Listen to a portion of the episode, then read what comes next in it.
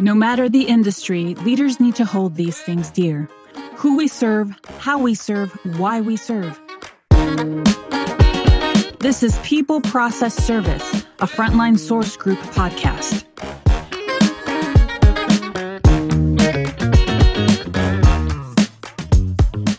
Everyone, welcome into another episode of People Process Service brought to you by Frontline Source Group. I'm your host, Tyler Kern, joined by my co host, the president, founder, and CEO of Frontline Source Group, Bill Kasko. Bill, welcome to another episode, man. Great to talk to you. Great to see you, Tyler. How about those Texas Rangers, buddy? All right, in the World yeah. Series, man. In the World Series. Oh, I'm, I'm, overly hyped and stoked yeah. about this. And so uh, I'm going to try to keep my composure while we record a podcast, but inside I'm doing backflips because yep, yep. uh, uh, we've never gotten one of those, so it'd be pretty, pretty, pretty, pretty sweet. You know, Bill, on previous episodes, we've had on the founder of Teladoc on the podcast, and we have another just really impressive and incredible entrepreneur on the show today that I'm really excited to talk to. And it's not often you get a chance to talk to someone who you carry the product that they, you know, uh, invented around with you every day. But today we're talking to the founder of Hydro Flask. Uh, his name is Travis Rosbach, and he's joining us from the Pacific Northwest today. Travis, thank you so much for for joining us here on People Process Service. Just really, really excited to have you on and to talk to you a little bit more about your entrepreneurial journey uh, just who you are, and then the people, process, and service that uh, has gotten you where you are today. So, Travis, thank you so much for joining us. Well, thank you guys for having me. and Congratulations on your Rangers. I won't get too excited just yet, but I will cross my fingers for you. Well, listen, Travis, you're the only guy in this right now that really can afford to go buy a ticket. So that's all I'm saying, right? So, I, you know, the, the fact that you have the, you created this product and and you can just unbelievable knowledge uh, and recognition when people talk about it is amazing. And so I'm so excited and uh, grateful for your time and really look forward to talking about this. So thank you. Oh, you're welcome. I'm I'm yeah. I'm stoked. I'm excited to see how yeah. this goes. I'm I'm looking forward to it. I love listening to your show. I, I've listened to a lot of the episodes and I, well, I really enjoy it. It's it's two guys that don't know what they're doing talking about the stuff that when you drill into it a little bit, we're just having these conversations and people like yourself that take the time just to talk about it is just amazing, you know. And that, and when I started our company, uh, I started it around hiring one person at a time, and, and we have a service in the employment side and putting people to work.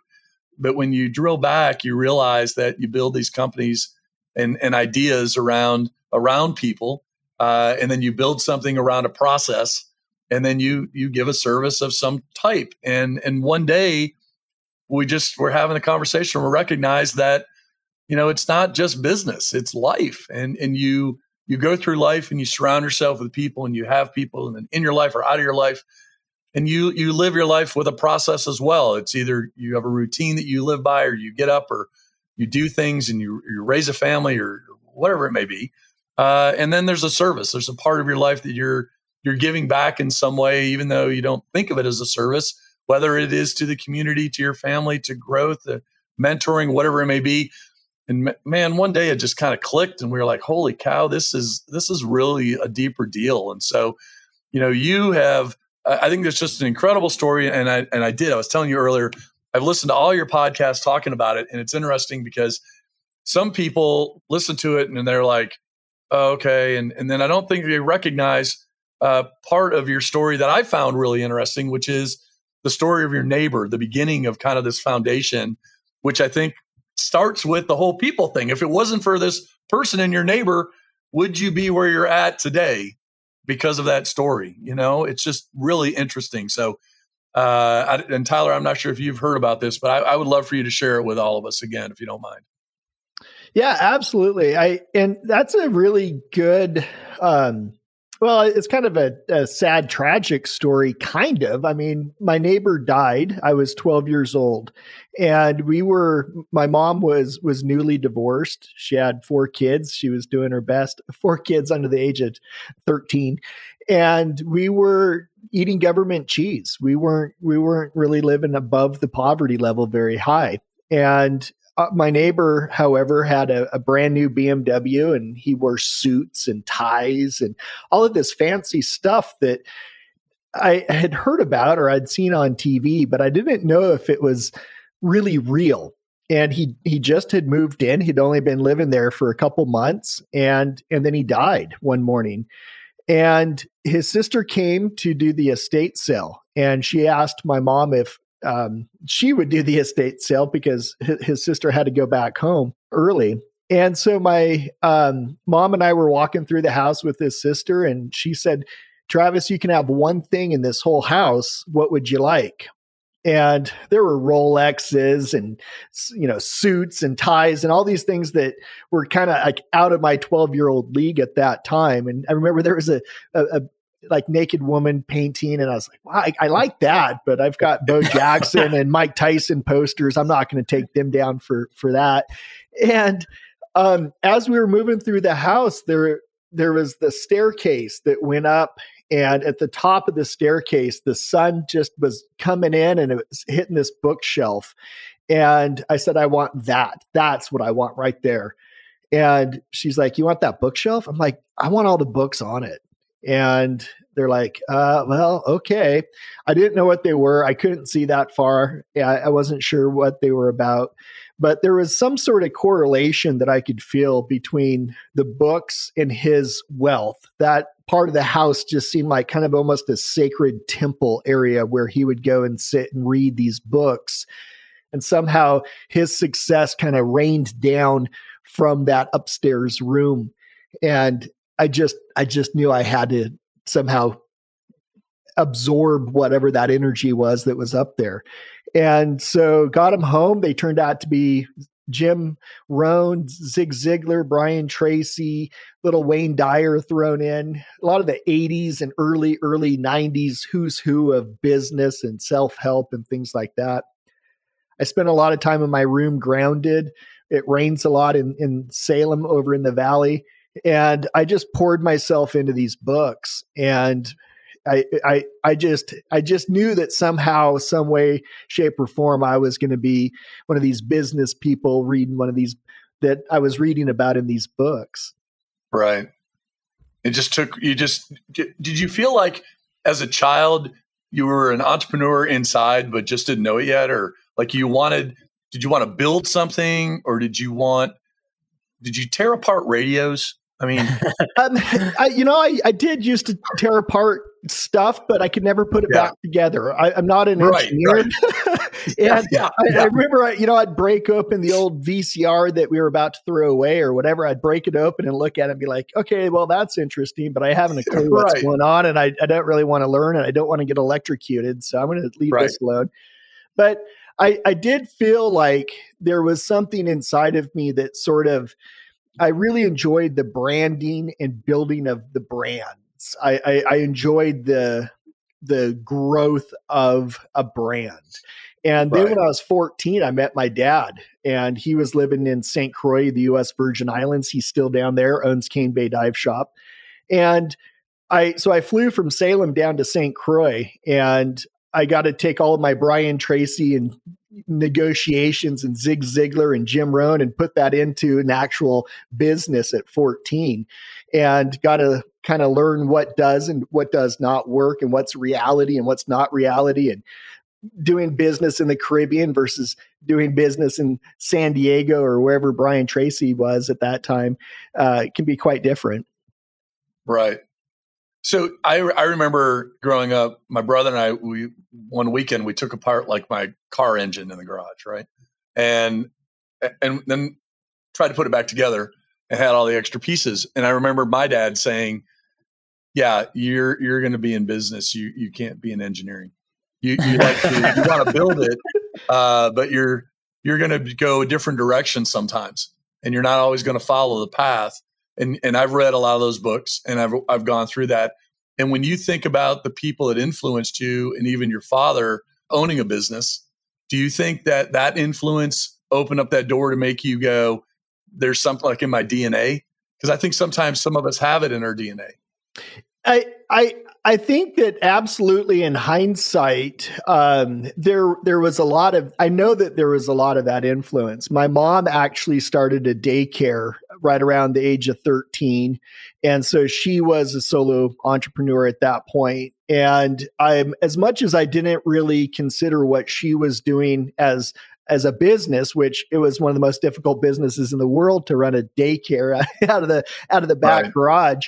Um, I didn't really think about it her as a business person, so that that kind of wasn't an influence that was conscious, but subconsciously, I really appreciated the fact that she worked for herself and that she could be at home, even though she was out back in the in the in the we had a three car garage that was converted into a daycare.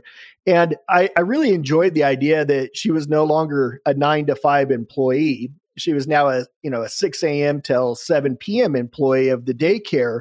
But it meant that she at least got to be closer to the house. And I, I remember enjoying that concept. And then meeting my dad and seeing his business and seeing like he had t-shirts that had Cane Bay Dive Shop. He had hats that said Cane Bay Dive Shop. And I just thought it was really cool that it was almost like the Rosbach family crest was Cane Bay Dive Shop. And to be able right. to see people purchase t-shirts and hats and trinkets and memorabilia that that had sort of our name on it, even though it wasn't Rosbach, it was Cane Bay. And that's really who we were. We were the Rosbachs of Cane Bay.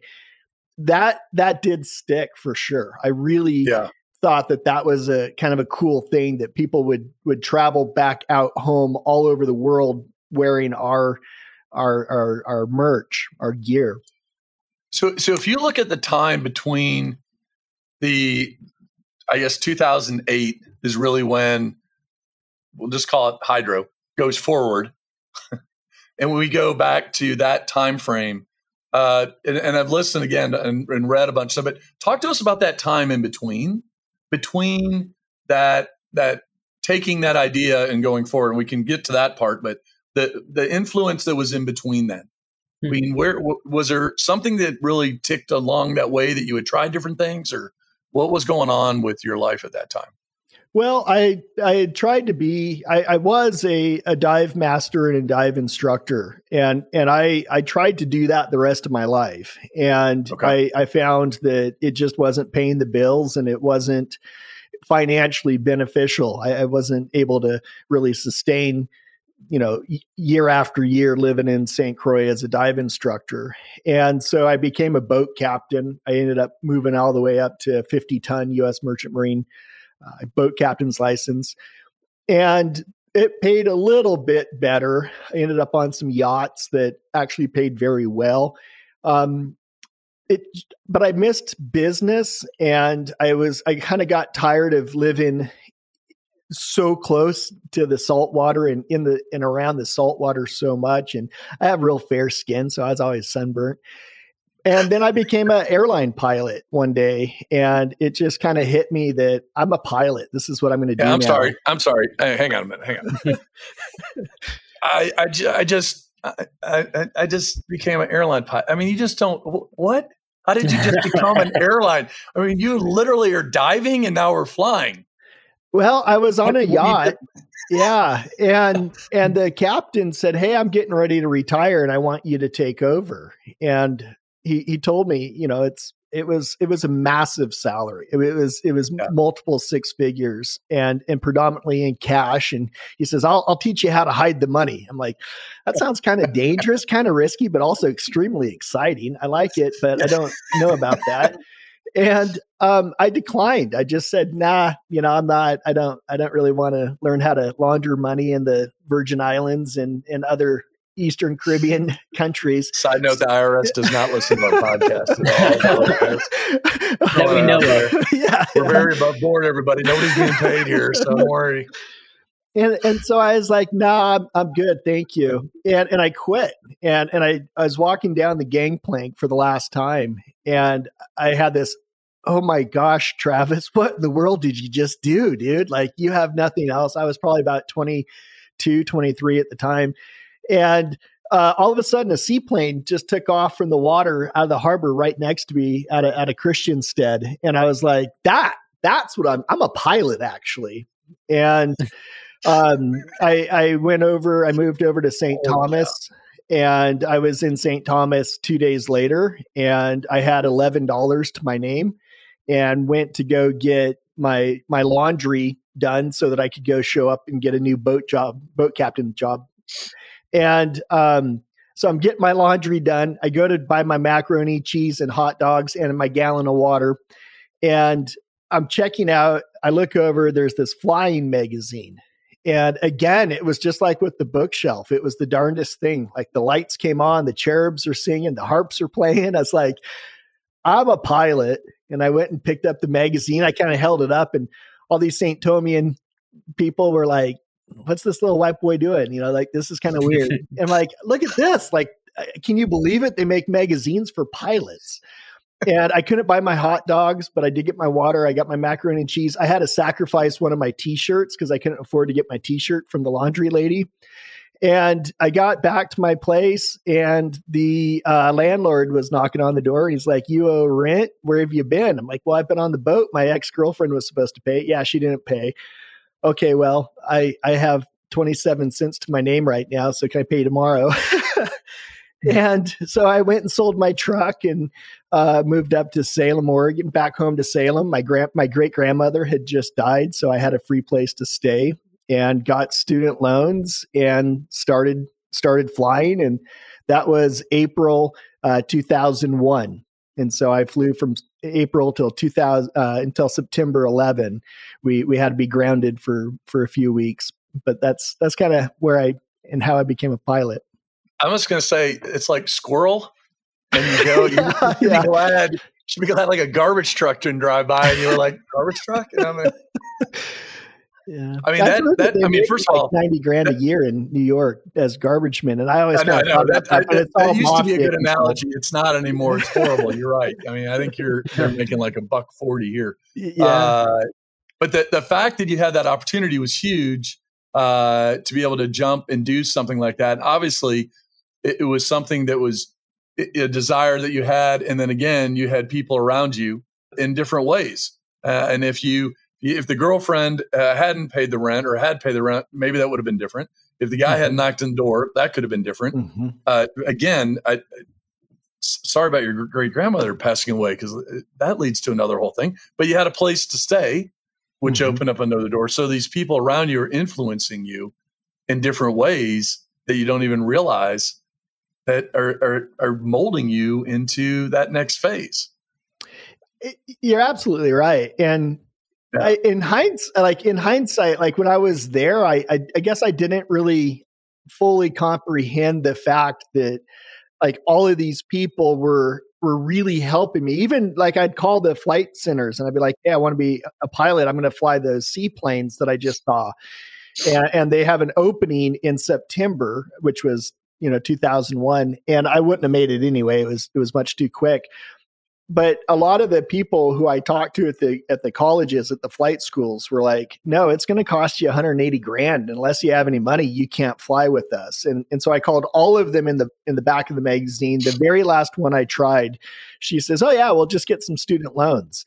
Like I don't know what that means, but I'm absolutely going to do that. And so, sure enough, I moved back to Salem. I call her back up. I'm like, okay, you said this student loan thing. What does that mean? And she's like, oh, I'll send you the paperwork. And then my grandparents co signed. Um, they were both still working at that time and they were making good enough money that they could co sign with me. And, and, and off to the races I went.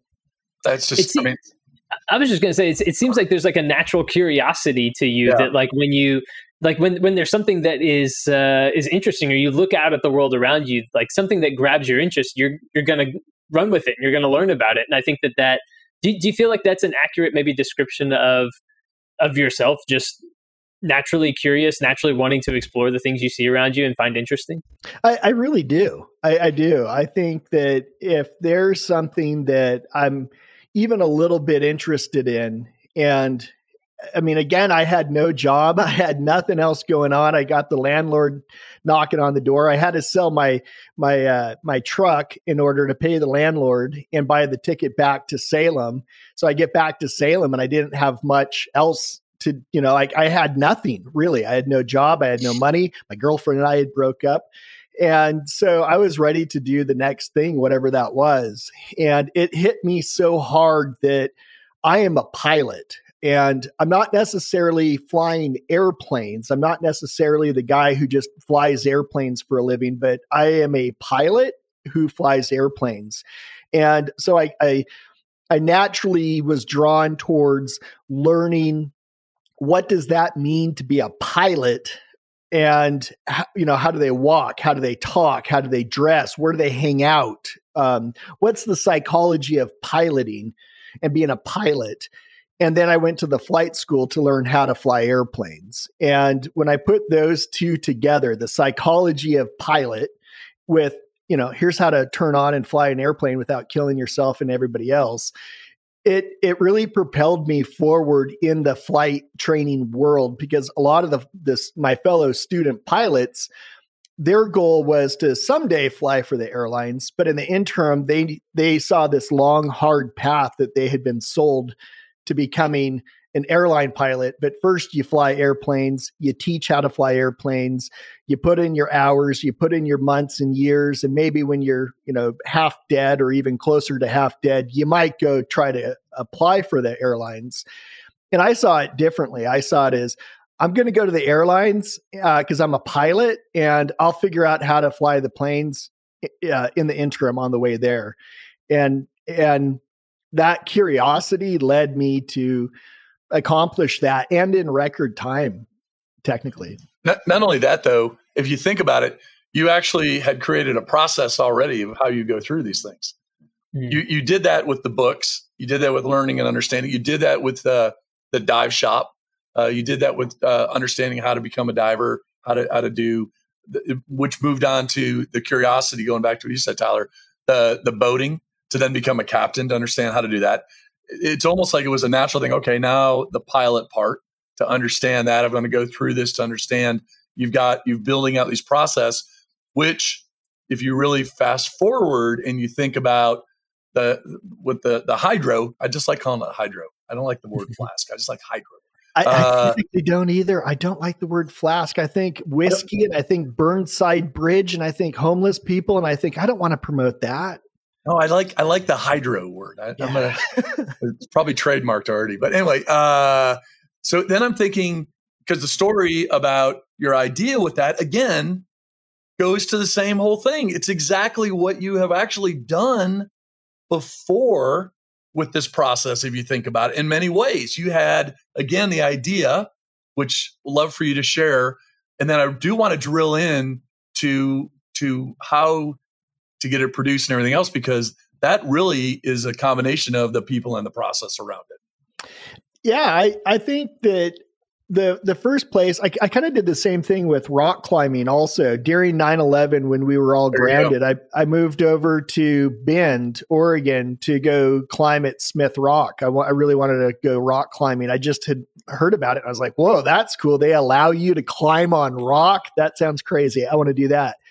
And so I bought the Idiot's Guide to Rock Climbing because I had bought the Idiot's Guide to Boat Captaining and it worked. I bought the Idiot's Guide to Flying and Gliding and it worked. And so I bought the Idiot's Guide to Rock Climbing and I went into the number one store, Red Point Climber Supply, and I was like, I'm here to work for you guys. I'm a climber. And they're like, Well, what about this, this, this? And I knew the terminology from the Idiot's Guide, even though I'd never actually climbed a rock before. I got the job. And then, you know, once I had the discount, I could start buying gear, then I could actually start climbing. And then by the time Hydro Flask came around, you know, it was the idiot's guide to business and it was the idiot's guide to marketing, the idiot's guide to sales, the idiot's guide to negotiation. And, and once I started to kind of acquire more and more uh, vocabulary, then all of the other books that I read from business and, and negotiation, sales, and all that, you know, micro specifics of business really made a lot more sense. And, and, and by that time, I was really putting them into to use also. Right. So the idea the idea behind Hydro was you're in you you end up in Hawaii, which again you're going to go to to more salt water. Which I'm I'm just thinking you're just attracted to that. So we're in Hawaii. Uh, we've got these issues with the plastic bottles, and you come up with an idea, and you're like, I'm solving it. That simple. Mm-hmm. And you don't think you you make stuff and tear. Are you kidding? You're doing this. and you just threw in, you did rock climbing, which by the way, add that to the list. I mean, are you seriously? Right. right? Uh, well, and I, I just had uh, Trigger f- finger. I have trigger finger in both hands. I just had one operated on, and the second one's come Monday. I'm going to get my my left one operated on. So that's for, that's proof that I was a rock climber. I, had, I, I, got trigger finger. You know, a lot, 20, a lot 25 yeah. years later. But uh, yeah. But and on top of it, you have this idea, and it's 2008. Yeah, you know, the Great Recession is taking right. place. Complete yeah. meltdown of entrepreneurial spirit in the not just our country, the entire world is literally melting down financially. Eh, right. And, but you're not worried because you've mm-hmm. bought the idiot guide to building a business, which page one says get financing, right? Yeah, right. yeah. Like, well, that's not going to happen. So yeah, we're going to move I, on. I, skipped that one. That one did it. Yeah. Um, and and I, I, yeah. I read you get on a plane and you go to China because you're going to have this thing made, right? You're going to go to China and you meet with these people and they go, Yeah, we don't do that. We actually do plastic bottles. But there's a company in another part of China, they, they might do it. And you get on a plane to go there and basically get off the plane and you're like, Here's the eh, fair skinned American. You don't know who you're supposed to meet with or where to go. And they pick you out of the crowd and they're like, Come with us. Yeah, yeah. It, that was a remarkable day. It was incredible. It, I mean, it, Hangzhou is. I don't know how many people live in Hangzhou. It probably, I mean, it's well north of four million, and and there's Travis. it's like yeah. I don't know where I'm going. I don't know where I'm supposed to be. I don't know anybody's names. I don't. I can't read anything. I, I mean, and this was 2008. Maybe doesn't sound like that long ago to a lot of us Westerners, but China in 2008 was a radically different country than it is in 2020 even the last time I was right. there. And and so I, I, really was the only Westerner out of all of the people at the train station. And and so I, you know, I'm, I'm very grateful that Natalie found me. And then yeah, we just spent the next couple weeks going from factory to factory being told no that that's not a real thing. We don't really do that. That's not the way water bottles work. Um, the thermos was glass and metal. That's that. We, we can't do metal and metal with the vacuum. We don't do it. That's stupid. Please leave. And so we were denied over and over and over. And we would go all around. It's called Jinhua and in Yongkang area of China, where all the metals are made. I, you know, most all metals made in in Yongkang or or, or Jinhua. And finally, uh, uh, the, I remember one guy. I remember very specifically. His his face was like, "Whoa, that's weird! Like that's the craziest thing I've ever heard." I don't like it. I think I do like it. I don't know if I like it. Yeah, okay. Yeah, if you're going to if you're going to pay for it, let's do it. Uh, and then we're like, oh, okay, yeah, what do we do? And he's like, well, you got to go get these parts to make these machines, to make these machines so that we can put it together so that we can then put it on the, the vacuum. And so we started buying screws and nuts and bolts and started making the machines to make the machines to make the parts to add to the machines. I, I just, I, I uh, you know, it's like the day, think, just just a normal day. Just to, well, I and I had nothing else. Like I had sold my moped, I'd sold my surfboards, I'd sold my girlfriend's surfboard. Like I, I had really not much else to go home to anymore. And and like you said, the recession was just barely starting. We were just barely starting to understand what this thing might be. Sure, it right. was in the paper. Yeah, there was a little bit of um, I don't like the term, but scuttlebutt about it. Um, but living in Hawaii, it was a bit delayed because people would buy their tickets, they'd pay for their hotels, they'd sign up for their, you know, excursions and pay for it. And so they'd have to fulfill that obligation, even though a recession was going on on the mainland. So right. we were a little late to uh, like fully understand what 2008 was going to be like. And so but when I was in China, I I had a feeling that I, I really don't have much else to do right now, and I don't have much else to go home to. So I might as well be doing this now. And so I started learning about engineering and how to put machines together and how to bend metal and stuff.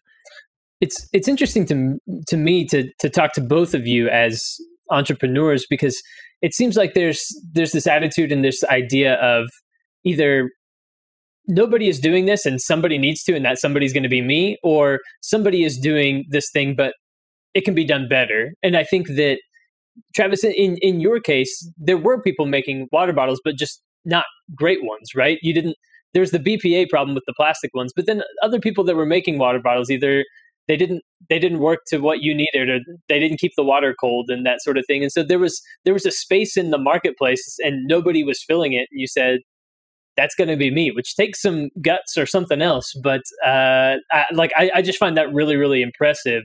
Um, and, and, like when I, as I talk to both of you, I see that that kind of that entrepreneurial spirit of saying there's a there's a hole in the market here. There's a there's a there's space here, and I'm going to be the person that steps in and fills that space. It, it was kind of a odd scenario. I, I did go into a sporting goods store to get a reusable plastic water bottle because that's all I knew. I, I, knew that there was the single use plastic that was in the ocean. It was washing up on our beach in front of our house. And I was tired of cleaning up the plastic from the ocean. So I didn't want to do the reusable or the, the single use.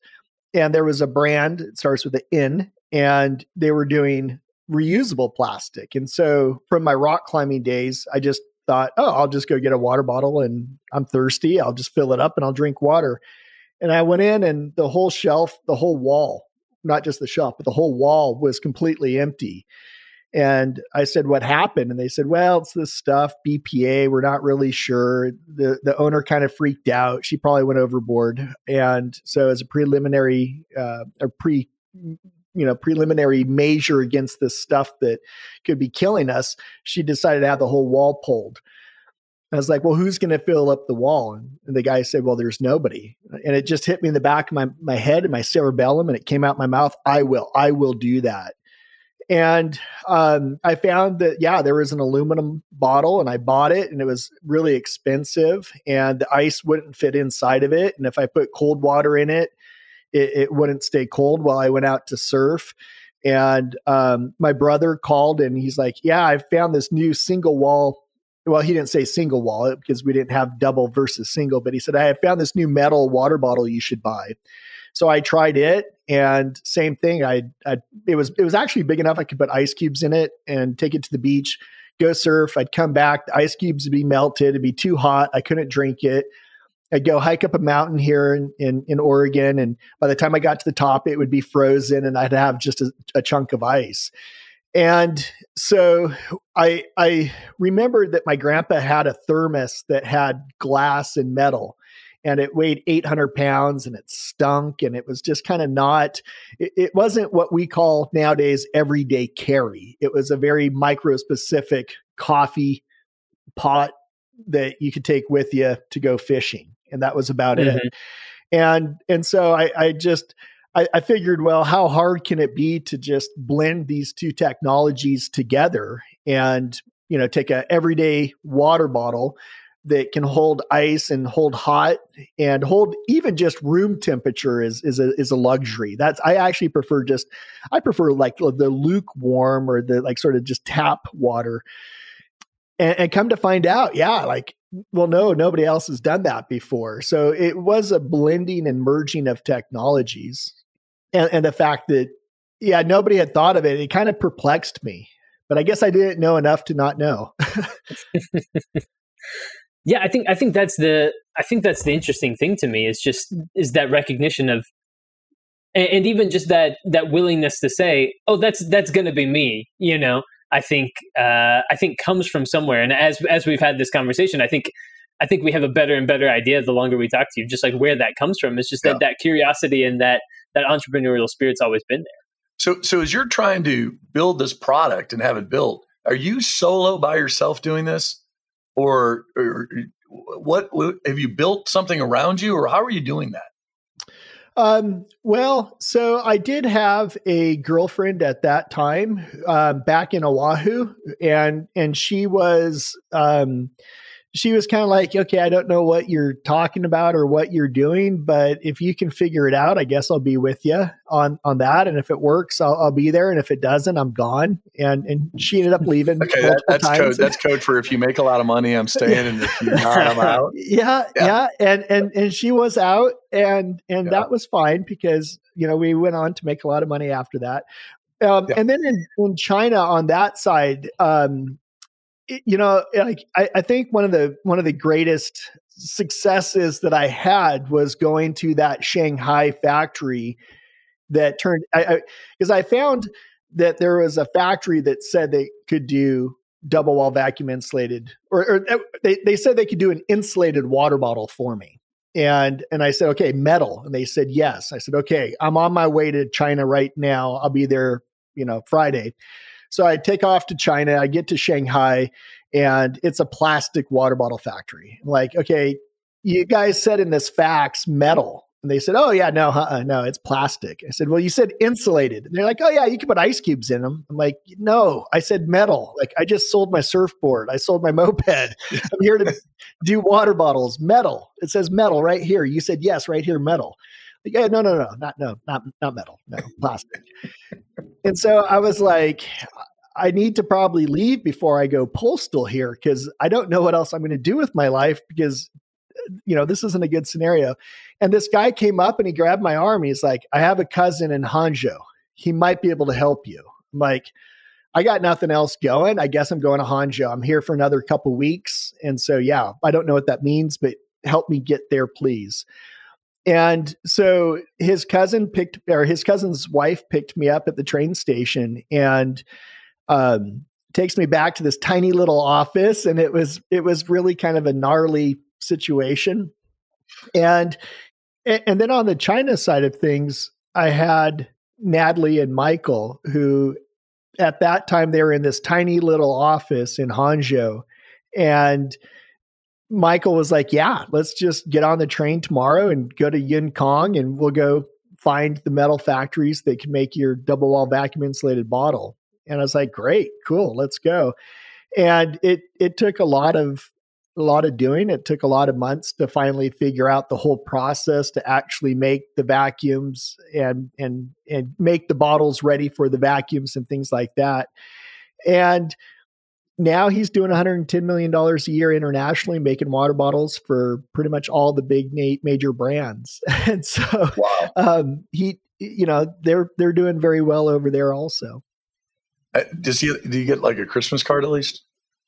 No, and that's the darndest thing. It's like I, I, don't actually talk to them anymore, and it's it's really kind of yeah. sad. There was a lot of kind of politics and stuff after I left Hydro Flask. It, um, it they decided to to go a different direction, and um, he he saw that as an opportunity to open up his own factory. He now owns one of the largest double wall vacuum insulated water bottle factories in the world. So they yeah. went from a, a one tiny little office to owning multiple floors on one of the biggest uh, buildings in Hangzhou. So, yeah, but think about that again. It goes back to you know y- your interconnection with them, and then what they were able to take in turn from that that led to something else as well. I mean, the difference you made on and and you think about the people it's not just always about you as much as it is the the differences you made in people's lives. And so you look back on it and and what you created. First of all, what you created and the idea. Think about how that's changed. It, it's it's changed lives, right? It's changed even lifestyles, the way people do things, what they walk around with. We we were in Park City recently and hiking uh, a couple weeks ago, and we had them, and that was before I really realized there was a connection with you, right? And so then you start thinking about, I, am not going to walk around. I mean, it's just, I don't normally walk around with one, right? So, but then I was like, hey, this is actually kind of cool. And now it became a little bit of habit. And then when I realized, I'm like, holy cow, that is, that's the actual deal. So then you realize, wow, it made a difference on people. But then you made a difference on people in a whole other continent, not just of a product, but even their lifestyle, uh, the, the way that they're living what they're maybe giving back to their families and and everything else. And then the power of that all came from the Book of Idiots on business. Yeah. Yeah. Yeah. I I really utilized a lot of the fan comments and the the positive feedback that I would receive and that we would receive as we started to grow. People's lives were were getting better from drinking water, and um, you know, husbands were were finding their wives more attractive and wives were finding their husbands more mm-hmm. attractive and and and people were just working better. People were losing weight. They were drinking less pop less alcohol yeah. less juices and they were keeping water with them. And they it, it affected their their health tremendously. And as we would get those you know positive letters it would be two o'clock in the morning and i couldn't sleep not knowing how i'm going to make payroll that day and I'd read these letters and be like, well, I, I got to keep going. I can't throw in the towel and take off as much as I really want to right now. I, I have to keep going. And then I would get to China and I would I would meet with the factory employees and to see the happiness on their face and faces and to see the quality of life improving every single time I would go to China. And I was there, I was there almost every month and it was better and better and better and better. And so I'm getting it here at home. I'm, I'm seeing our employees are, you know, growing and and and their families are growing, and then we have sales reps and we have store locations all over the world that would call me and and thank me for allowing them to sell our product because our product was keeping them alive and, and going during the 08, 09, 2010 days where not a lot of people were buying a lot of anything at that point, but they were buying hydro flasks. And so it, it really kept me driving to just keep giving more and more of myself because I was getting that positive feedback, like you said, internationally and and that felt really good and it does feel really good. I wanted to hydrate the masses. I wanted a really cool water bottle that i could drink out of and, and then i wanted everybody to use a really cool water bottle that they could also drink out of. So so i mean uh, uh, i mean everything uh, i'm still just kind of blown away on this right? Uh you you are so extremely positive about things and yet you have never it, it sounds uh, turned your back on the adversity when it comes to you. I mean, it's on your doorstep, which any entrepreneur has when it comes to how am I going to make payroll? How am I going to pay things? Your your girlfriend takes off with all the money. You don't have money to pay for everything. Uh, your, your, employees are you know not getting paid at, at a time. You, you didn't let that stop you. You you figured out how to do it. So when you think about it, I mean, as, as from a life standpoint, you've been hit from that from day one, right? And you've always figured it out. And I always like to tell people it, it is about that. When you're not, you figure it out. You don't, if you're, you're a real entrepreneur, you always figure it out. You literally have just told the story about how every time it's been hit up on you, you figured it out and you keep, keep moving forward. And I know jumping this is way forward because you think about uh, the, the incredible service of what you have done to create this thing but not just that, because I got to go back and there's all these different stories along the way that you've been doing this to build on it. But but today, what what what are you? Tell me, uh, tell us today. What what is Travis doing today? Because there had to have been a squirrel that ran by after you got rid of all that stuff, and you said, "There's got to be there's got to be a better mousetrap here." Uh, what, what is what is Travis doing today? Well, today I'm doing TravisRosbach.com and that's my legal way of doing business in the United States. And what I do with travisrosbach.com is is a lot of advising. I'm starting to build courses to teach other people how to do manufacturing and how to do entrepreneurship.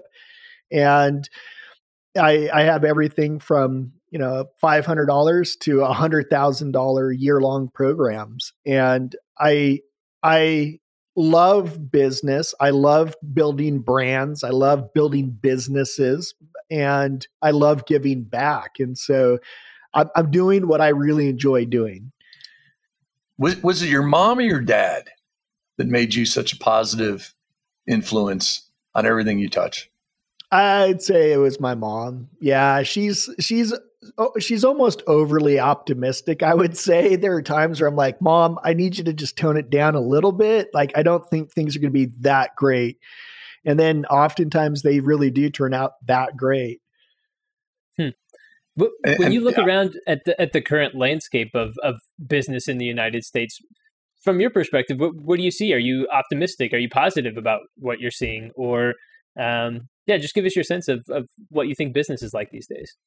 Well, I, as far as America goes, I think that we have a lot of work to be done. I think that we have to take a real good hard look at where we are and where we're headed and and and look at our past, especially the last 3 years and think about are we going to are we going to do that again?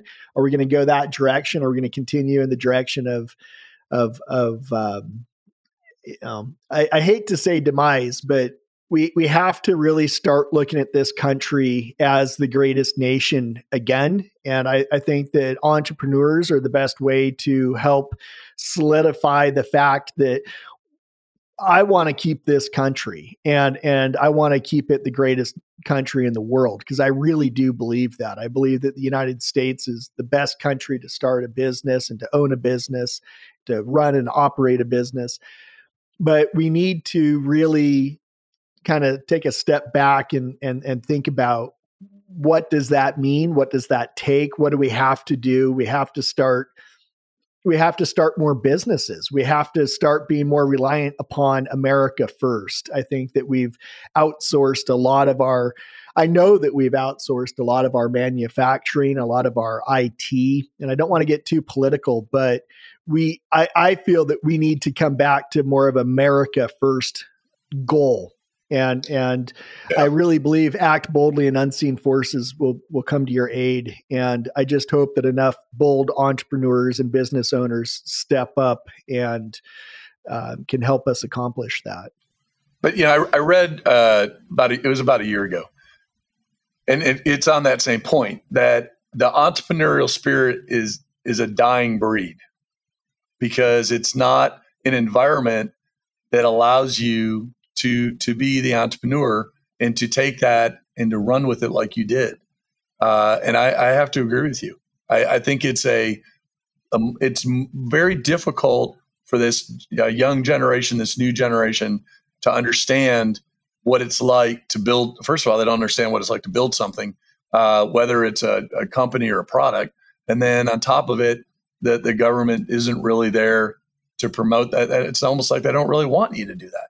Uh, and yet we're sitting with greatness and talent that took something and an idea uh, and, and created an incredible product in something that now we all are used to. It'll be right up there with saying, you know, a Xerox or something. I mean, you literally have a brand of something you created that is as well known. And I'm I'm blown away after I did the research and understood more even about it. Uh, that it's it's no different than people recognize it like a Starbucks or Tiffany or anything else, and you, and it's an unbelievable accomplishment of what you have been able to do. Not not just the product, uh, Travis. Your story is amazing. Uh, I absolutely love it, and your attitude and, and positiveness. I want to tell you, I, I, personally, if I had been you, I've been buying lottery tickets uh, every time it got to the billions because by God, your luck somehow just jumps in there. Uh, but it's and people think all the time it's luck, but it's not. It's hard work. It's determination. You have been to the ground and you've been to the top, and that's what it takes. And sometimes you got to do it 10, 12 times. Uh, and and you know what? I love your story, and I love I love what you're doing right now because that sharing of that, giving back to the to the people, and exploring that is a way for you to to really tell that story over and over again. And I, I, I personally, I, I, I, really am blown away, uh, and and a, I feel honored to have spent the last hour talking with you. And, and thank you very, very much. I, I, I can't say thank you enough. That really, that really, I, I really appreciate that. I, well, I still go take it for the grain of salt. I'm not that big of a deal. Well, I still go through a lot of hard times. You know, it's like yeah. life isn't just automatically easy for me now, and and and in a lot of ways, life got harder after you know success. And I've, right. I've often wanted to write a book about you know, at the day after, you know, it's like, okay, well, here's the credit card that has no limits. Okay, well, uh, you know, yesterday I was eating macaroni and cheese. Today I have a credit card that has no limits. And now what? and it, it's not yeah. necessarily easier, but when when it does get hard, I remember things like what you've just said, and it it does keep me going. And I really truly appreciate that. Well, I really appreciate all your time and Tyler, thank you for for setting this up and just really really impressed and i know you'll do great things and uh, i'm going to go check out your your stuff that you're doing and and i'm sure there's stuff i could learn from you and i i would love to to continue conversations and i, I don't know that i'll find a hydro anywhere but uh, there's got to be something there's got to be something i can come up with that i can say is going to be better and at least i know you got the hookup in china now so we're good. That's right yeah, if ever you need anything, let me know for sure. well, Travis, thank you again for joining us here on this episode of uh, People Process Service. Man, yeah, we really do appreciate your time and your insights today. And uh, everyone, make sure to go visit travisrosbach.com. Uh, that's Travis, T R A V I S, Rosbach, R O S B A C H.com. Go check it out and learn more about Travis and hear even more about his story uh, and check out what he's doing today. Travis, thank you again. Yeah. Thank you, Travis. Thank you guys. It's been awesome. And also go Rangers, right? Go Rangers. Go That's Rangers. Right. You've been listening to People Process Service, a Frontline Source Group podcast. Remember to subscribe to this podcast on iTunes or wherever you like to get your podcasts. For more information, visit frontlinesourcegroup.com.